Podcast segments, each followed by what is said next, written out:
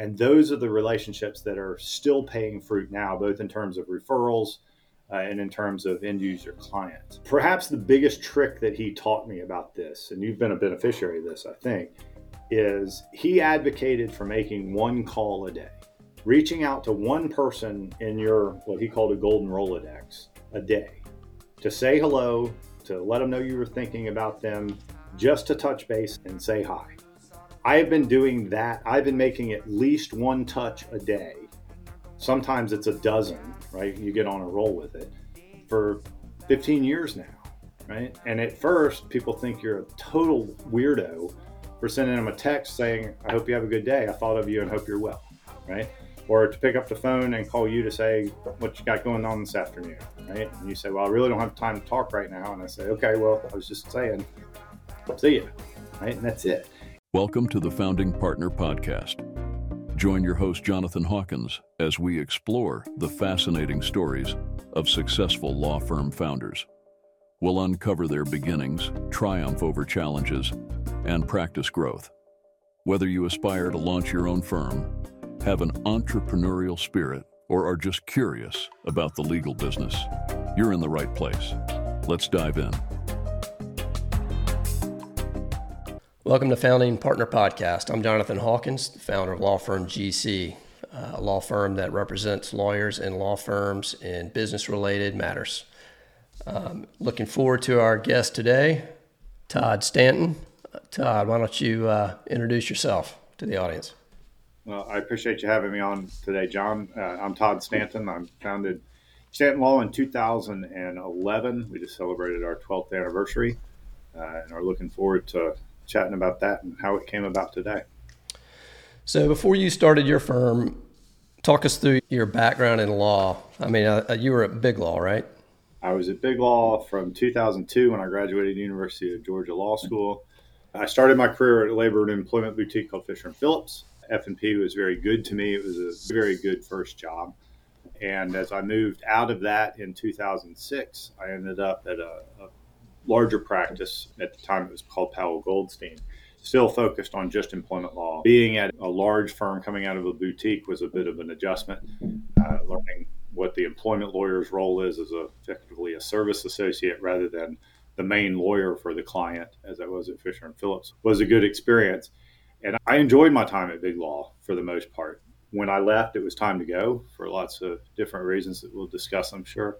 The Big Law taught me how to be a, a, a good lawyer, I think, which comes in handy as it happens. So, did you always know you'd start your own firm, or did that just sort of happen? No, it just sort of happened. I mean, I went to law school thinking I was just going to run a large firm. I, I, uh, it will surprise you none, John, knowing me that I have a bit of an ego problem. And it, I went to law school simply to check the box and get the credentials that I needed in order to go run a large law firm and be a successful partner at a big law firm. I mean, it was not, that was a foregone conclusion. And then if, if you remember from University of Georgia, you only get one year of grades your first year. So you don't get midterm grades, you don't get Christmas grades, you get end of year grades. And I remember my wife and I were pulling out of the driveway. Uh, we lived in Lawrenceville during the time, so I would commute to Athens and she would commute into town. And we were pulling out of the driveway uh, early in the summer after my first year, and I opened up my grade envelope and I looked at it, and they were modest. I was like, "This isn't going to work. I, this just ended. I'm not going to a large white shoe law firm. I mean, it's not." And she said, "Well, Todd, they'll see and they'll, they'll interview you and you'll be able to talk." I said, "No, I don't get picked. Right? I, I just don't." So that's how I ended up focusing on employment law. Is I knew I needed to change. I needed to focus on something to give them, give the employers the the reason to hire me. Fisher Phillips, and at that time, remember we were graduating, and it was a, probably a five to eight, maybe nine year partnership track. Where if you made it from law school into an associateship and you survived, partnership was kind of the natural end of the road. Bryan Cave uh, took over Powell Goldstein in about 2009, I think is when it was. And the world was, the financial world was falling apart. Nobody knew what was happening. And that's about the time when I should have been a partner. I should have been coming up for partner. And I was asking people at the, the new firm, what does it take to make partner here? What do I need to do in order to check this box and, get, and grab that brass ring? And Elaine Cook, uh, who is still the practice, I think she's still the practice group lead for uh, employment in Bryan Cave. She's out of Kansas City. She said, Stanton, you're asking the wrong question. She said, you shouldn't be asking what it takes to make partner. You should be asking what it takes to develop your practice to make partnership inevitable. And that's a pretty heavy statement when you think about it. That and it, and it kind of reverses how associates think about partnership. That I always had this notion of partnership being like a castle and the and the partners being up on the walls dumping hot oil down on the associates who are just trying to make a living and just trying to get in. And she was like, "Look, as soon as you show these guys how you that you can make them money, they'll open the gate. They'll bring you in." And that's where it dawned on me. I morphed into thinking all lawyers are self-employed. I have to develop my own practice. And that goes back to the point about what it's like being an employment lawyer in a big law firm. I recognized I could not build the practice that I wanted to build inside that very good firm. It just wasn't where I could make practice. And from that point, once that switch flicked and I said, I'm, I'm self employed no matter where I am, I started looking at what that was going to be. And that's where developing my own practice came about. And so, did you begin to develop it before you went out on your own, or did was it largely you left and then figured it out? So, well, at the time, Taylor English was just getting going. Taylor English was uh, creating a market for sort of non-traditional law firms, and they were quickly making it okay for businesses of all sides to not have to use a midtown law firm or something that was so and so and for their legal practice. And around that time, my good, our good friend Mathesh Patel had started his MJ Patel Law Group. He and I were talking about whether I would fit in with his group. That ended up not working out for good reasons. Mathesh and I are still obviously pretty good friends. But I decided that I could build a better mousetrap and start my own firm from scratch. I left with one client. We started in November of 2011. And I left with one client who, as I was telling her that I was going to be starting my own firm, she said, I have a project that I will wait to give you until you start your own firm. I hope I'm not committing an ethics violation. I think the limitations period has lapsed. But so I started out with one client. It was a I don't know five thousand dollar engagement, eight thousand dollar engagement, and that was our first that was our first ticket. Yeah. So how many attorneys do you have now? We have seventeen. 17 so started with just you right did you have anybody did you have any help or was it just you no, and that's an, I guess interesting. I had always thought when I was doing this, and Ashley, my wife, she and I will celebrate our 25th wedding anniversary next summer. Congrats. I always thought that it was going to be just me in the front of my house, and one of the one of the ways that we were able to do this is she had a very nice six figure W two that was going to support this. That she was my startup capital for Stanton Law, but I was going to sell HR policy advice. I was going to do EEOC charges. I'd litigate if I had to, but I was just going to stay in this very narrow small business type lane for the employment law work. I quickly learned that I was better at selling this work than I was at doing it. And the work that I was selling became very tedious to me to do. You can only do so many handbooks, you can only do so many employment agreements. And in order to sell enough work to keep me busy enough to make the money I needed to, it turned out to be more than I thought it was going to be. And the more that I was selling, I didn't like doing it.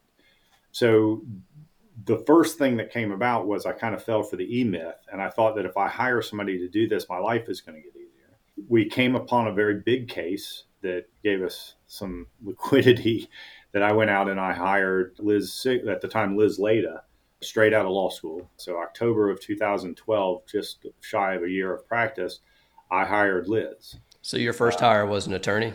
Was an attorney. Brand new attorney that you had to Brand train. You had to right. train, right? Yeah, but that was kind of the bargain, right? And we didn't have an office. You know, I'm a big dog guy, and so dogs are everywhere. My dog is everywhere with me. And Hattie, our dog at the time, actually brought us a. We met at a park to talk about this, and Hattie brought us a dead squirrel as her welcome to the firm gift, right there in front of her. Liz just celebrated her 11th year with the firm. So, of all the things I'm proud of at Stanton Law, I like watching people build families around what it is that we've created. Liz is a great example of that. She's got two babies now. She's got two dogs now. Been married. Got just bought their second house. So that's been fun to watch. She stuck with me through the whole thing. But she, that decision was so consequential for both of us. Um, ever since then, I've just been chasing the overhead. I suddenly had to sell more work to keep her busy. I'm an employment lawyer, and I know that having a 26 year old female in my house is not a good idea. So we had to get an office, which is more overhead. I did start paying her cell phone bill. That's more overhead. We she needed Westlaw, another Westlaw subscription.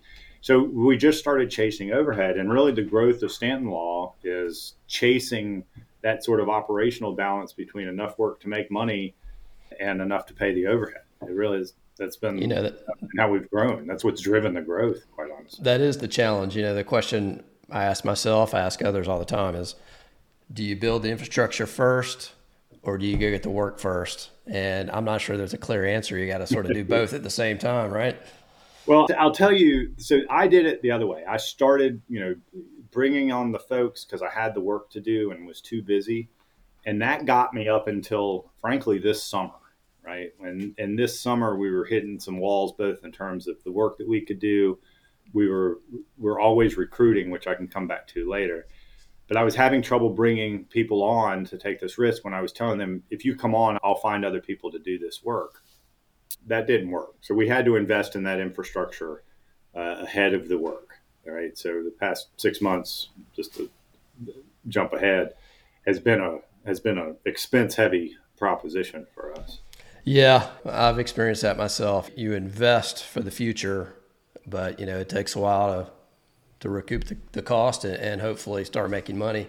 So you started in 2011 with just you. Within a year, you hired one. You're at 17 now sort of mm-hmm. take me through the in between. When did you really start? I mean, has it been steady growth, or did it just sort of happen? It's been it's come in lumps. It's a fair question. I, you know, the between 2012 and 2014 and 15, I was even more so than now completely flying by the seat of my pants. I mean, I didn't know what I was doing. We were making it up as we were going along. And then another one of our mutual friends, Stephanie Everett, left her firm and wanted to be a, a small firm consultant. One of the characteristics of Stanton Law, no pun intended, is we like getting our hair cut at the beauty college. We like finding upstart folks who are going to give us a deal as they get going. We've done it with IT vendors, we've done it with the, the rent, we've done it with bookkeepers, and we did it with Stephanie. And Stephanie, as a law firm consultant, quickly identified our problem, which was Stanton. You're not gonna you're not gonna make enough money with just your billable hours and this, that, and the other uh, things that you're doing. So she started looking for other revenue streams, and that's where we really came up with adding additional partners, or we were called them counsel at the time, additional lawyers at the time to be revenue generators.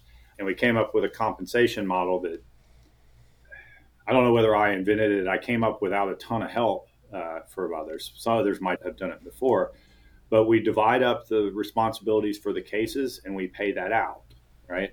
Comes with 35% stays with the firm for the admin, a third goes to the business developer, and a third goes to the timekeeper. And we divide the business developer third into 17 and 15, still to get to 32. But it's based on this notion that the admin portion of a firm takes up about a third of a lawyer's time, the business development takes up about a third, and the work takes up about a third. We just apportion and allocate the fees that come off of that to those lawyers.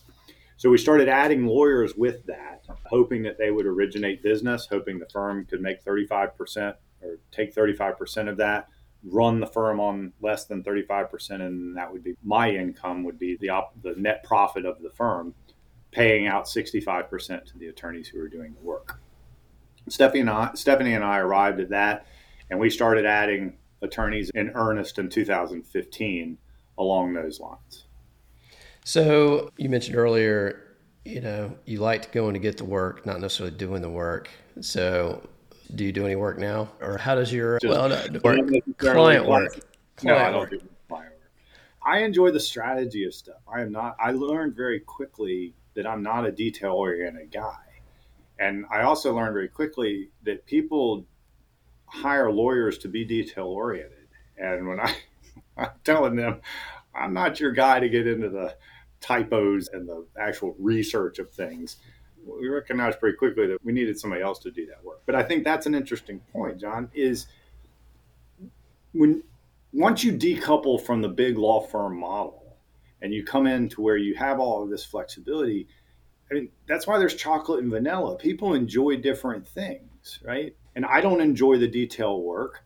Other people enjoy don't enjoy hobnobbing around and developing business. Let's work together and complement each other. I, uh, you, I think you know Alex Barfield, uh, who um, came over here in 2015. He was one of the real uh, squirts of juice that came into the firm and really got us going. We doubled our revenue the year he came over. Um, I remember asking him one time what his afternoon was like, and he said he had five motions to dismiss that afternoon. And I was like, oh my God, I would quit. I mean, I would not practice law if that were my afternoon. And he asked me what I was doing, and I said, well, I'm going to go out to lunch, and then I got a golf appointment, and then I got a cocktail party to go to tonight. And he goes, that sounds miserable. And I was like, well, this is why we're a good team then, right? Yeah. So to answer to your question, I mean, I bet you I build maybe five hours in October, and I, am not on. I might not reach that in November. So no, I'm not doing much client work at all. And most, and now I talk to a lot of clients, and I lend my strategic views to it, and I support the attorneys that are here. But I, I consider my time kind of to be the kind of the table stakes for that client relationship to let the other people perform the legal services and generate the, the actual billable hours. And so I know you spend a lot of your time doing business development, going out there, getting the work, not necessarily doing the client work or not much of it. What about sort of the operations administrative part of the firm? How, how does that work? Do you have folks that do that? So we have recently implemented Traction. Uh, you and I have talked about that. And it, for people who don't know Traction, I would encourage them to look at what Gino Wickman's franchise is about. That that has helped. And if I were going to do anything differently, which might be a question you have later on about starting this firm, I would have started traction much earlier. I would have done it much, much earlier, and I'll tell you why in a second. I also would have hired Erica, a virtual assistant, ages ago. That's been another amazing investment. Traction allows me to know that the operational parts are being done well as far as our administrative staff, uh, we have a controller who's been with Beth uh, McCormick, who's been with us since 2017. Uh, she runs our uh, all our finances, anything with a number attached to it. She does it: billing, invoicing, collections, insurance, banking, AR and AP, everything along those lines. And she has an assistant who comes in during the heavy parts of the, the billing month. We have our front office administrator, Mary Popplewell, who just joined us. She runs the office, right? She manages the office. And then, certainly not to, because I'm naming him last because he does the most, William the Dual, who was my business coach before or after Stephanie before Traction. And he's the one who has helped me get to Traction off the ground. Prior to Traction, a year and a half ago, everything came through my office from what should we set the internet password for, for what flavors of LaCroix do we put in the refrigerator, how do I do this engagement letter, where does this reside on the system, can I increase the Dropbox subscription? Everything was coming through our office. And not surprisingly, it was wearing me out. I was not having a good time. Remember that I am not detail oriented. And so that sort of stuff was just getting left completely undone. And traction has allowed us to put what I do well front and center of my weeks, and then approving sort of the bigger decisions for when people can't decide can't decide where the another decision uh, needs to rest. That being said, the administration of the firm probably occupies 40% of my time. I'm looking to get it down to maybe 25% but my name's on the door and it's not appropriate to leave other people with decisions that i should be making right? and that's a cop out anyway yeah so so as you've grown taking it through you know you started out you're getting the work you're doing the work you're doing everything you started mm-hmm. hiring people you've got 17 now i imagine what worked with one does not work with 17 I know this from personal experience, but right. where did you start to see your systems break? And then how many times have they broken since you've been at this over the last 12 years? I didn't realize how much they were broken until I saw them getting fixed. All right. Um, I saw this great chart, you might have seen it, where you just have one person that per- there's perfect communication, perfect knowledge when it's just one person making all these decisions. Well, that gets halved when there's another person. And so you've got to make sure that in order for perfect communication, you'll never have perfect communication again, right? Because there's always going to be something lost in translation. But then as soon as there's three uh, nodules, the the information disconnect is now this way, and it just exponentially increases. And there's so much leakage as far as that information goes. So I don't remember where I recognized it first being a problem, but now that we're back to where there is better communication and we do know whose role is what, I look back on it and think, I don't know how we survived the points where the information was so all over the place, right? Yeah, I don't. It is.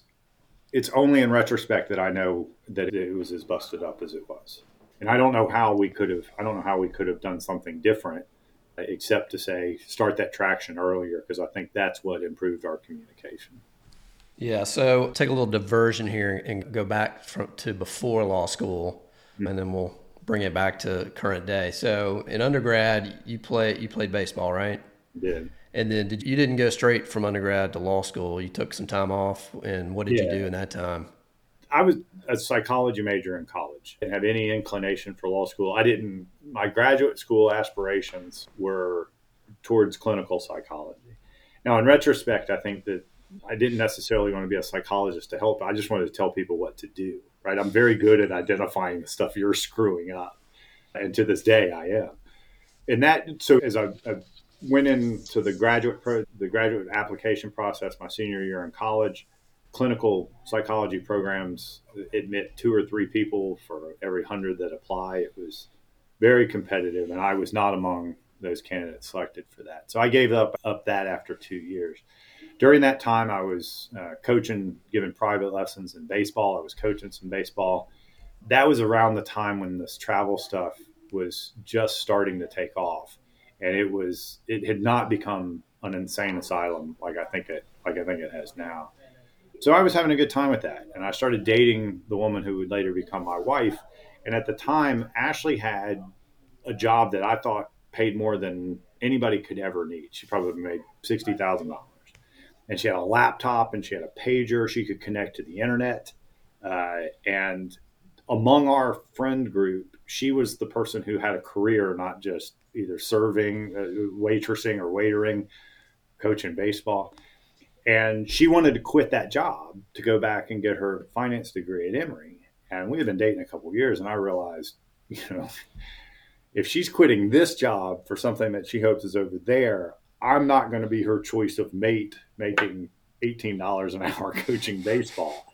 And so I that's when we started saying if we're going to make this serious, maybe I'll look at the graduate program and we ended up settling on law school. Yeah. So it was like a lot of what I guess most guys do. This was sweetheart driven to get to this point. I enjoyed law school. I'm glad that it happened. I like where I am now, but that certainly wasn't the roadmap you know, coming out of undergrad. So, do you see any parallels of being a law firm leader and a baseball coach? Did that does that help you at all, or no? I guess it's easier. How old were the kids you were coaching? That that might have something to do with it too. Well, it, that, that there's a there is a story to that. Uh, the, co- the, kids I was coaching at the time were 14, uh, and I was at, at, the time when I was coaching those 14 year old boys. Um, I was essentially a clone of my high school coach, Coach Franks, who his motivations his motivational uh, approach made it so my mom wouldn't come watch right? He was he was aggressive. And i turned into that a little bit. I didn't i, I couldn't weave profanity the way that coach franks did. So that doesn't work here. I've found that yelling and cussing at lawyers here in my environment uh, tends to have the opposite effect from what i would want. Now I think there's an analogy down at some firms in Midtown, perhaps, where there's sort of a pledge ship mentality, and the harder I make it for you, and we'll weed out the we'll weed out the weak ones, and only the strong shall survive. I think that may be there. What I've noticed, though, goes back to uh, coaching younger kids. Right when I coach six and seven year olds as my kids were coming through, I noticed very quickly that some of these guys already knew that they had to get around the bases to score, right? That it wasn't enough to get to first base. They were always looking for a way to go from first to third or, or to score from second. They were looking for a bobble. They were they would rather they they you had to throw up the stop sign or grab them in order to keep them from running around. And there were others who were just fine to get to first base, and they would go to second when they were forced, but they would stop there, right? And they go station to station. And I think that the analogy lies somewhere in there that I we have both people in our firm. We have station to station lawyers, but I look for the ones who are looking for a way to get around and take the extra base, that they intuitively get to where they, they intuitively know that they have to take the next step and that nobody else is going to do this for them, that they have to do this. And that notion of I'm going to create something where it didn't exist before is one of our core values, that ownership mentality piece I think that's the closest analogy I'll draw to baseball. I think a lot about Bull Durham sometimes, where the where the Bulls are in a horrible slump and and the manager doesn't know what to do and he goes to crash and he says, "What should I do?" And he said, "Their kids scare him." And he goes in and throws all the bats in the shower and says, "You guys are a bunch of lollygaggers." And I feel like doing that sometimes, but again, these aren't they're not lollygaggers here. They're adults and they're professionals. So I have to figure out different ways to motivate them than I did the 14 year old kids. Yeah, it's tough. It's tough. Maybe your psychology background comes into play too. I mean, everybody's motivated by different things, and you got to figure out what it is that works, and everybody's different. So it is different, and that especially here where we're sort of a gang of misfits, right? I mean, if I when I articulate what Stanton Law is, it's a platform from which other people are building their own practice that goes for clerks, it goes into associates, it goes into partners who they need to build the practice that they want to, right? And and our and our platform is rather practice area agnostic. I mean, I can have an IP lawyer, we have trust and estates lawyers, we've got an ERISA lawyer, we've got litigators, transactional people, and we're certainly built around the HR and employment law world. But they need to build it the way that they want to. And so for me to say, here try this the way that i did it that's all i can do is say try this the way i did it. They're going to have to they're going to have to feel it out for themselves. At the law firm gc our team of experienced attorneys provides knowledgeable legal counsel for businesses of all sizes. Founded by jonathan hawkins our firm specializes in corporate law real estate litigation and more to learn how we can become your trusted legal advisors Visit www.yourlawfirmgc.com and schedule a free consultation today. The law firm GC. Law done right.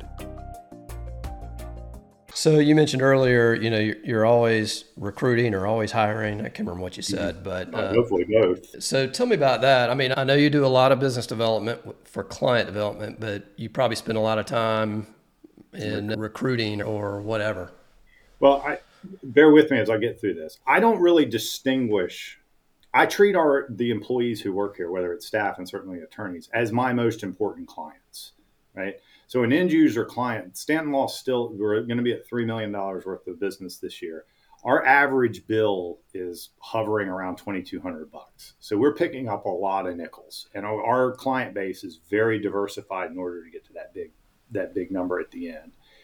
I consider the employees to be even more valuable sources of revenue. They're more important clients than the end user client. A $2,200 client can come or go. And I don't mean that they're not important to me. I'm saying that doesn't move the needle for our business like an attorney who originates $300,000 or $400,000 worth of business, right?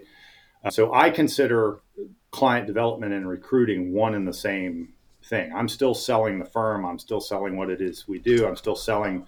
We haven't really gotten into the why of our firm, but that our employees are our most important asset, and happy lawyers make better lawyers type stuff. Our why coming out of Simon Sinek is that we're going to build ha- uh, fulfilling and sustainable lives in and out of work. And so my employees' family life is every bit as important to me as their client service one of our core values is first things first, coming out of Dr. Covey and a little bit of Alcoholics Anonymous thrown in there. But we have to recognize when family is most important and when uh, work is most important.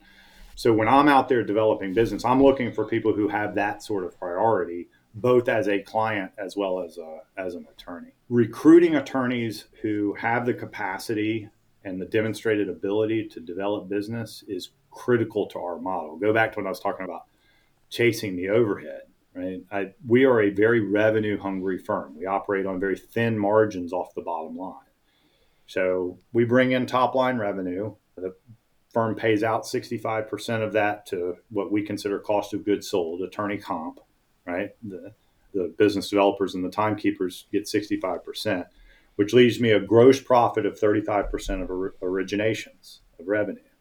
Then that leaves me to pay the rest of our expenses out of that. And then as a sole member LLC, I'm eligible to take distributions from the net profit. Bringing in an attorney with a $600,000 book of business, for instance, I know that $400,000 of that book of business is going to go out the door to attorney compensation. That leaves $200,000 more on my gross profit line from which I run the business. That marginal cost for that additional head, even if they bring with them an assistant, even if I have to get another office, we computer, another uh, practice management license, that drops more down to my bottom line.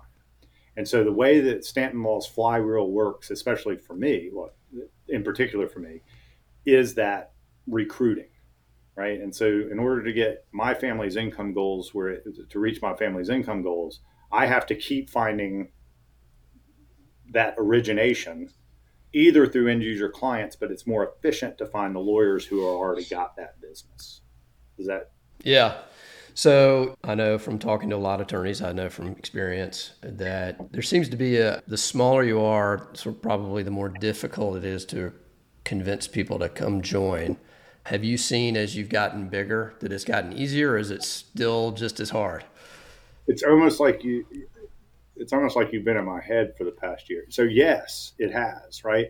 Simon Sinek can start with why talks about this can't remember what he calls it. It's it's the it's some sort of bell curve where you get early adopters, right? People who are willing to stand in line for the iPhone and they're going to do it. They're going to sacrifice for whatever that new thing is, and then it moves into the very early adopters, and then the early majority, and then the late majority, and then the laggards. Proving to attorneys who I think are necessary, who are by nature risk averse, that this can work gets easier when they see 17 lawyers who are already doing it, right? And so, yes, I do think it gets easier when they have those exemplars in order to do it. Yeah, they're going to be very cautious moving in because lawyers are not going to be those early adopters when it comes to this. Now, I think on a grander scale, go back to what I said about Taylor English too, right?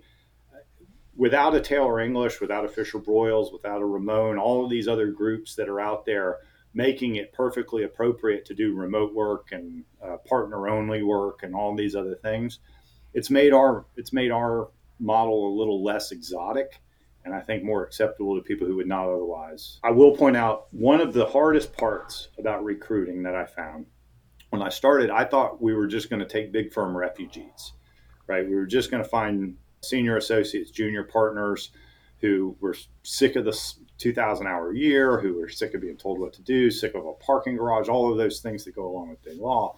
And what I found was it's easy to find the people who want to leave, right? It's harder to find the people who will, right? And then once you get that subset, the people who are willing to fly the coop, finding out the people who aren't arrogant enough to think they can do it by themselves and go hang out their own shingle, it makes it an even more difficult needle to thread. So I find somebody who's super ambitious and they say, well, I don't want to pay you. I'll do it myself, just like I did, just like Matthias did, just like you did. Right. So yeah, it's harder to, that big law, the big law refugee avatar has not been as successful as I thought it was going to be. I found that in my last firm, I, have been at, you know, I've, I was at business boutiques before I started my firm. And, you know, I remember at my last firm, I was trying to recruit contemporaries, people my age, that fit in our model, you know, in terms of practice area. And nobody wanted to leave. You know, I don't know if it was part of it was maybe risk aversion. Part of it was, hey, I got a good thing going. Part of it was, I don't want to have to answer other partners or other people. And part of it was just inertia. It's just like getting them over, you know, it's usually some event that pisses them off or I don't know, some push and they're like, all right, I'm looking and I'm going to go. Or maybe they're moving. Maybe they're they're moving from New York back to Atlanta where they grew up or whatever. I don't know what you've seen out there, but it, it is it's you know I've said this to a lot of people. It, it's really hard to grow a firm. It's just it's hard to get the right fit and get the people that want to do it. It does get easier. I you know I will go back to my business development mentor, a guy named Steve Sunshine. He always talked about there being no sale without a need, right? And convincing somebody they need what you're selling is very difficult to do. It's a lot easier to sell something once sell what you're selling when they already know you need when they need know they need it. And so if I look at I'm selling my firm to the attorneys uh, I'm trying to recruit, you're right. There has to be something that says I need something different than what I've got, right? And so it, when I look at it in that way, I do look for that crack somewhere along the lines. And I, you know, the notion of the big firm refugee has not been so, as successful. Where we're making some traction recently uh, is finding people who have started their own firm. They have an ownership mentality. They know what it takes to develop business. Now, they might not have that yet, right? They might have gone out on their own and then figured out I can't sell this work that I'm that I need to do. But in any event, they need something that I've got. They need the camaraderie. They want office space. They need the associate support, right? They need something along those lines. So finding somebody, Joe Gleason had been running his firm for seven years and says, I'm to the point where I either need to grow my firm or I need to join a firm. And he didn't want to take on the administration. So he brought his practice over here. That's an easier sell, right? That I have something they need. And you and I have talked about our newest avatar is looking for these lawyers who are late 50s, early 60s, mid 60s, pushing in the late 60s, who have a successful practice. They're they're it's not that they don't like their client service or anything else, but they need to start slowing down. They want to take care of their clients. Those folks have something that, I, that they can't hire an associate because they're gonna they don't have the means to do it and they don't have the patience to train a young skull full of mush. So we have something that they need too. So once I start identifying who needs us, that becomes a that customer discovery has become a, a an aid to the recruiting as well. And I would be completely disrespectful not to mention the recruiter who I've found who has taken the time. Uh, her name is Rachel Vanderpool.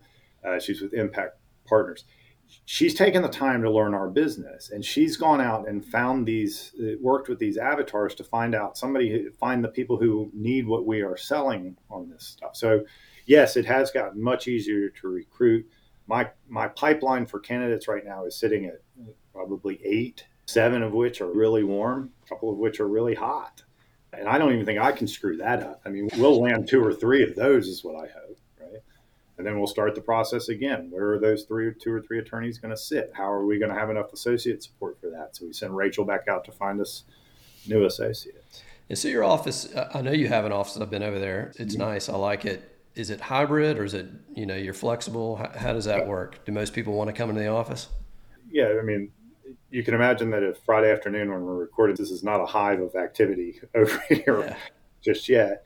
We are a almost like a no rules shop. I mean, I, you know, we do not have FaceTime policies. We don't have billable hour requirements. Uh, I can get into all of that if you want.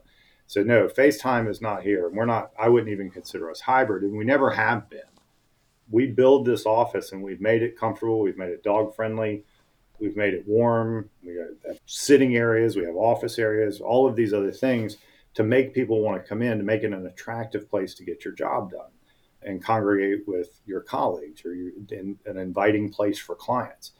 So they come in as they need to. Now, we recently expanded uh, into uh, the other side of the building. So we have all total about 4,000 square feet for 20 something people. If everybody shows up, we don't have a place to sit we've encouraged people to come back and they've been receptive to it through carrots, not sticks. There are, well, I should, there are no sticks at Stanton Law. This is, everything is, let's explain to you why this is important. And if you've got that ownership mentality, you'll see the prudence in it and join us. And coming back to the office is one of them. We're a better firm the more activity we have in the office. So, you know, you're based in Atlanta. Do you see yourself ever expanding beyond Atlanta, whether to another city within Georgia or another state? I, I'm not saying no to that. That's where the demand will go. I mean, I honestly am looking to find attorneys who want what we're selling with respect to this. Could we do that with an office in Macon? Yeah, but then I also look at do I need another rent payment in Macon, right? Would I like somebody in Chattanooga? Super. And we try thinking about Birmingham or Columbia, or my wife wants to retire to the beach. So all of those things are there, but that would be uh, customer driven, not expansion driven, right? All of my goals for Stanton Law I don't think this is selfish to say. It's when I'm making enough money to be comfortable. I, I'm not going to grow for growth's sake. I admire Mark Taylor and Joe English a ton, and I consider them my friends. I have no notion to be 170 attorneys unless 169 attorneys besides me wanted to do this, right? I, and I don't picture that happening. I will continue to advocate and recruit and sell the firm until that bottom line number comes where I can spend my time doing everything I want to do, not just most of what I want. And I remember being an associate when I had all of this responsibility and no authority, right? Now, as a firm owner, I've got all the responsibility and I've got sort of authority commensurate with the responsibility. And that equilibrium, that control is rather nice. And if I'm honest, I'd rather get to the point where I have all this authority and no responsibility, right? That would be, that seems to me to be sort of a good target. So, yeah. I don't know whether I don't know whether other offices are going to. That seems like more responsibility to me. Yeah, I think growing to other geographic spots. I mean, it, even two offices in one city probably it just it's just a what, little bit. I don't know that I need that. I, don't know that I need that. And, yeah. the other issue here is we get we had this discussion with the recruiter. Would I take a would I take a, an attorney from uh, Pennsylvania? Well, yeah, if they wanted to do this, but what does the Stanton Law brand give him in Pennsylvania? I mean, it, it's it doesn't do anything, right? There, he's not coming to the office here. He's not using our, he's not drinking our LaCroix. He's not using our marketing or our brand. I can't help him with his network anymore than I can't build his practice in Pennsylvania. Not because I don't want to or it doesn't work in Pennsylvania. It's that we're, I was born and raised in Atlanta. Everybody I know is here. Yeah. So let's shift a little bit, talk about your business development approach. What have you tried? What works for you? I, I know you are pretty successful at it. I know we, we've talked about it, but what what do you do? What do you like doing? So the, anybody who is watching this who has talked to me for more than 30 minutes has heard this story. At Bryan Cave, Elaine Cook's comment about everybody self-employed, I mean, what it takes to make partnership is was one very influential thing. There was another guy at Bryan Cave. His name was Steve. Is, is Steve Sunshine? He's still a he's still a partner there. And Steve loved business development. He loved researching what it took to make rainmakers. And he had he had done very well California real estate in the 80s, uh, 90s, from what I understand, and probably didn't need to practice anymore, but loved it. And so he went out and he talked. He wanted to empiricize it, and so he went out and talked to I don't know, pick it, 1,100 lawyers, 1,200 lawyers, I don't know and he started studying what it takes to make a rainmaker. And he said, let's look at, he set the $2 million mark. He said, if you have a $2 million book of business at Bryan Cave, you're a rainmaker. Let's look at what these people do that these people don't do, and what these people do that these people don't do. And maybe we'll draw some correlations about the behaviors of rainmakers. And he took all of this stuff and he reduced it to, at the time, it was about 14 lessons. He's now since gotten it back down to eight which he allows me to teach. We'll start another one of these in January. We go through these eight lessons. But the, at the end of the day, what he found the most important thing about rainmakers is they don't do anything they don't want to do. That they go out and they hang out with the people they like hanging out with, they hang out with their friends, and they do the things that they like. They don't go hang out at the marina because that's where rich people park their yachts, unless they like boating, right? They don't go to the opera unless they like the opera.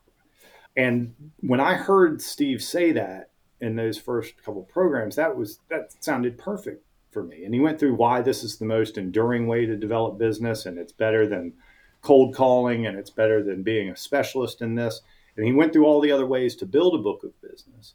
But this one, the only downside to this one is that it takes for flipping ever to build enough relationships that are deep enough in order for that work to start coming out. Now, the upsides to me are huge, including that I get to do the things that I want to do. And we are going to do more of the things that we like because we like them. And if I can overlap those have tos and those want tos, and my major business development activity is golf, I can play golf four or five times a week because that's a business development activity.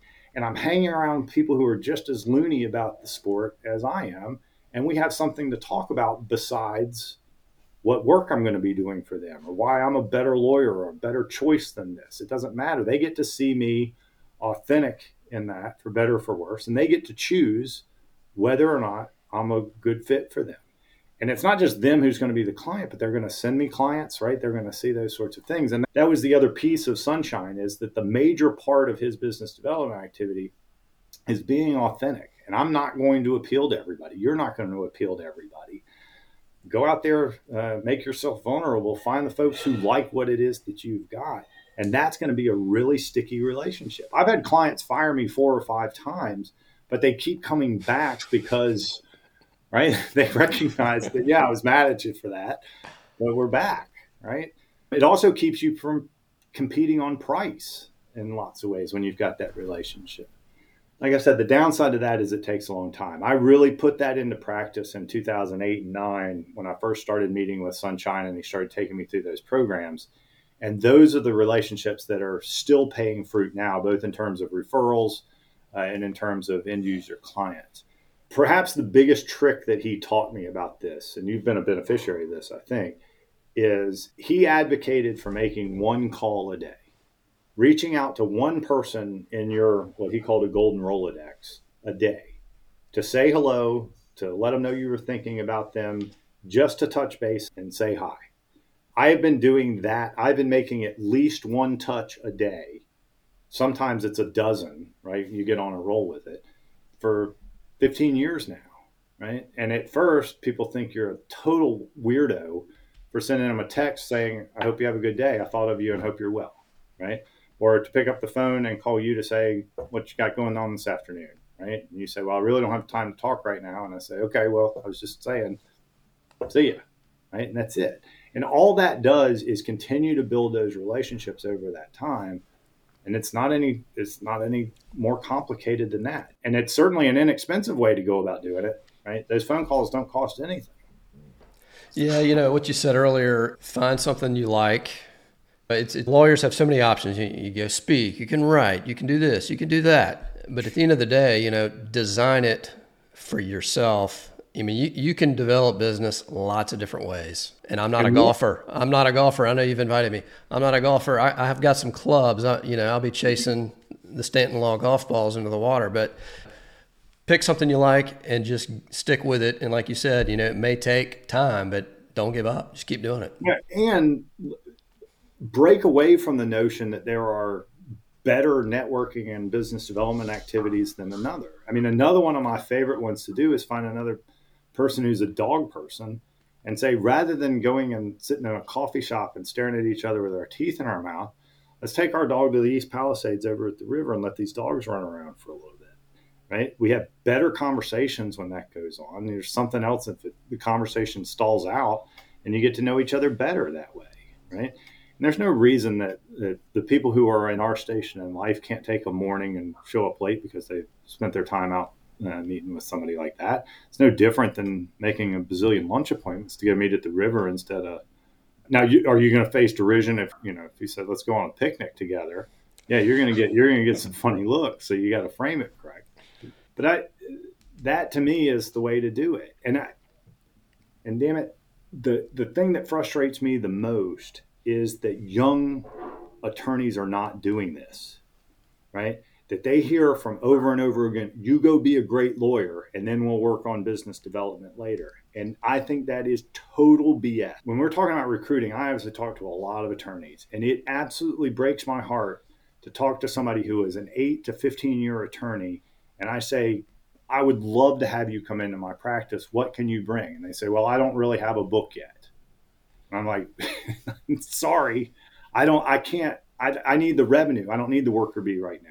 Right. I, and having a transportable book of business gives those lawyers an incredible potential to move wherever they want to do, whether they want to open their own firm, whether they want to bounce around from big firm to big firm, go to a Fisher, I mean, go to a, a Taylor English or a Fisher Broyles. When they own their practice and when they own those relationships, that's it. And it doesn't take working tons of after hours in order to do this. Just take the stuff you're doing anyway and turn it into a business development activity. If you like cooking, take cooking classes with other people who like cooking and build those relationships into a book of business. It's so frustrating to watch younger attorneys not do what they're supposed to do when it comes to business. I, I, chose not to go big law route. I don't know if they'd take me or not, but I didn't even look. Mm-hmm. And part of it was I wanted to be at a place where my dad is, is was a lawyer. He's retired, and, and he just said, "Look, you need to be able to get clients." So I did have that benefit of him. And you know, I grew up in another town, so I had to start over. But he basically said, "You need to figure out how to get clients." And so I chose to go to smaller platforms where they were flexible. A lot of these big law firms, they said, we don't want you developing business. We want you churning the hours. And if you do by chance, you know, get a client, the minimum, well, the minimum threshold is way up here. And the client says, yeah, no way. I'm not paying that retainer and your hourly rate is three times what I think is appropriate. But at a smaller shop, you have the ability to sort of do that. And then the other thing, that you know, younger lawyers, I, I tell them is, you know, you don't know exactly what you're going to like doing yet, but you know, keep your eyes open, pivot if you want or need to. It's never really too late to pivot, but go to something that, that you like because you're going to be with it a long time on the practice area side too. If you mm-hmm. hate what you're doing, do you think you're going to want to go try to get clients in that space? No. You're not going to be, people are, one of my favorite authors, Dennis Prager, talks about you have a moral obligation to be happy. And people are attracted to happier people. Right now, again, those of you who know me are going to say, you're not exactly what I would call effervescent, right? but it, but I like what I do, and I like advocating uh, uh, for what I do, right? I'm uh, obviously a big believer in this place and what it is that we've got. But yes, finding that sweet spot for what it is that you will do more of, whether that's substantive work or the client development pieces, that's the ticket to making it enjoyable. I, yeah, you know, I my days are good. Most of it, ninety percent of ninety percent of my days are good, and I that's a pretty good way to live. Yeah, that's pretty good. But you have to be intentional about it. And if you walk around doing what somebody else tells you to do all the time, or working for somebody who expects you to t- do what they're telling you to do all the time, I don't think you get there. And I also, there's always going to be a place for big law in that model. I don't think it's going away anytime soon. And they, and, and I'm not indicting them as people. But if I'm a young associate and I'm trying to develop business and I have people telling me that's not your job and I'm not, I don't want you doing that, why aren't they willing to invest in their your in the future? If what what they did may have worked, I think the times have changed. But I would be looking for places that are investing in you so that you can build a practice. And I hope you stay here. But if you don't, right, if it turns out that you're too big for this place or you need to move, you've got to have the ability to go. And I and you keep your options open with your own book of business. Yeah. So we've been going a little ways now. Let me ask you one more question and we'll wrap this up. So earlier you mentioned one thing if you had to do it over, you would sort of implement traction earlier. Mm-hmm. If for somebody out there who's has started their firm or thinking about starting a firm, what other one or two pieces of advice would you give them? It's good. So traction would be one putting a framework in place to keep your sanity and divvy up the areas of responsibility right? Now you may wear several hats in traction for a little while as you're getting going until you can get it out there but being able to partition that off and give these responsibilities to somebody else and know it's going to get done would be one of them. And having that sort of paradigm to do it would be there as well. Another one would be that i would have picked a practice management system and built my firm around what the practice management system was designed to do rather than come up with the idea for my firm and then try to find software that matched that. I think we spun our wheels for a long time looking for practice management systems that did the right thing. And I, that technology changes very quickly and it's accelerating, but that was one that's been difficult. We've been kind of hamstrung by the software that we can use that fits with our model. I would have started reading business books earlier. I would have started reading books on management and organizational structure a lot earlier. Quasi self improvement books. I'm a huge Seven Habits of Highly Effective People. You heard me mention Simon Sinek. Greg McKeown's Essentialism was very influential in making sure that I got my life under control out of that. So, reading those books and learning from other good thinkers, I wish I had done earlier rather than trying to plow that ground myself. And then the last thing that I'll say on this two years ago, we went through a virtual assistant group called Peachtree VA, and we hired our first virtual assistant. And they sent me Erica McNichol, and she just went over two years with us now. And I don't know how in the hell I got things done without an assistant. And if I were at a firm, if I were anywhere else, I would not do anything else without paying a, the, a virtual assistant in order to help me get these things done. It is an absolute no brainer to give somebody your calendar, to give somebody your email, to to be able to call and say, "Can you please do this?" And it doesn't happen overnight. It took a about a year to get to where we were running smoothly. But Erica is lives on Camp Lejeune with her uh, lieutenant colonel or colonel husband in the Marine Corps. She has five children under 17. There is nobody on the planet more organized than this woman. And she makes it such that I don't, I just tell her, I, I need to be, Jonathan wants me on this podcast. And it gets set up. And I look at my calendar on a Sunday and I see on Friday I'm doing a podcast. I don't have to do anything else. That to me is amazing. And she did something which, by the way, this is an important point as well. She, her first week, she, part of the exercise that they do is they say, What do you want your perfect week to be? When do you wake up? When do you exercise? When do you eat with your family? Do, do you eat lunch in? Do you eat lunch out? Do you, where at what restaurants do you eat? How many appointments do you want? How much head down time do you want? What time do you go to bed? And then she starts working towards creating perfect weeks. And that's what I said earlier. When I look at what my calendar is for this week, there are probably two blocks of time, maybe two or three hours in an entire week where I'm doing something that I'm like, man, I wish I didn't have to do that. The rest of it is doing things that are prepared for what I want to do that are in my highest and best use among the firm. And I couldn't have done that on my own without that help. So there's a lot of lessons in that. But having that virtual assistant, who I'm not going to go into how much we pay her, it is, she's not going to see this. I would double her weight at this. I'm not going to. It's that valuable. It really is. And it, I would advocate that people go try that. And if it doesn't work the first time, give it another one. I think it takes the right person in order to do it. Yeah. Well, Todd, appreciate you spending the time with me this afternoon. Where can people find you, and you know what types of people are you looking to meet? Well, any business owners are certainly uh, going to be some of my end user clients that I like that. If other lawyers are watching this and think that sounds like a pretty good life, let's talk about whether it's for you or not. We hire very much on our core values, ownership mentality, first things first. We're right sized, which comes into the sarcasm sarcasm piece we're courageous and we're we're open. And if those things meet you, let me know. Uh, we'd be happy to talk about it. Awesome. I appreciate it. John, I appreciate your friendship. Thanks for letting me be on. Thank you. See you, friend. Thanks for listening to this episode of the Founding Partner Podcast. Be sure to subscribe on Apple Podcasts, Spotify, or wherever you get your podcasts to stay up to date on the latest episodes. You can also connect with me on LinkedIn and check out the show notes with links to resources mentioned throughout our discussion by visiting www.yourlawfirmgc.com. We'll see you next time for more origin stories and insights from successful law firm founders.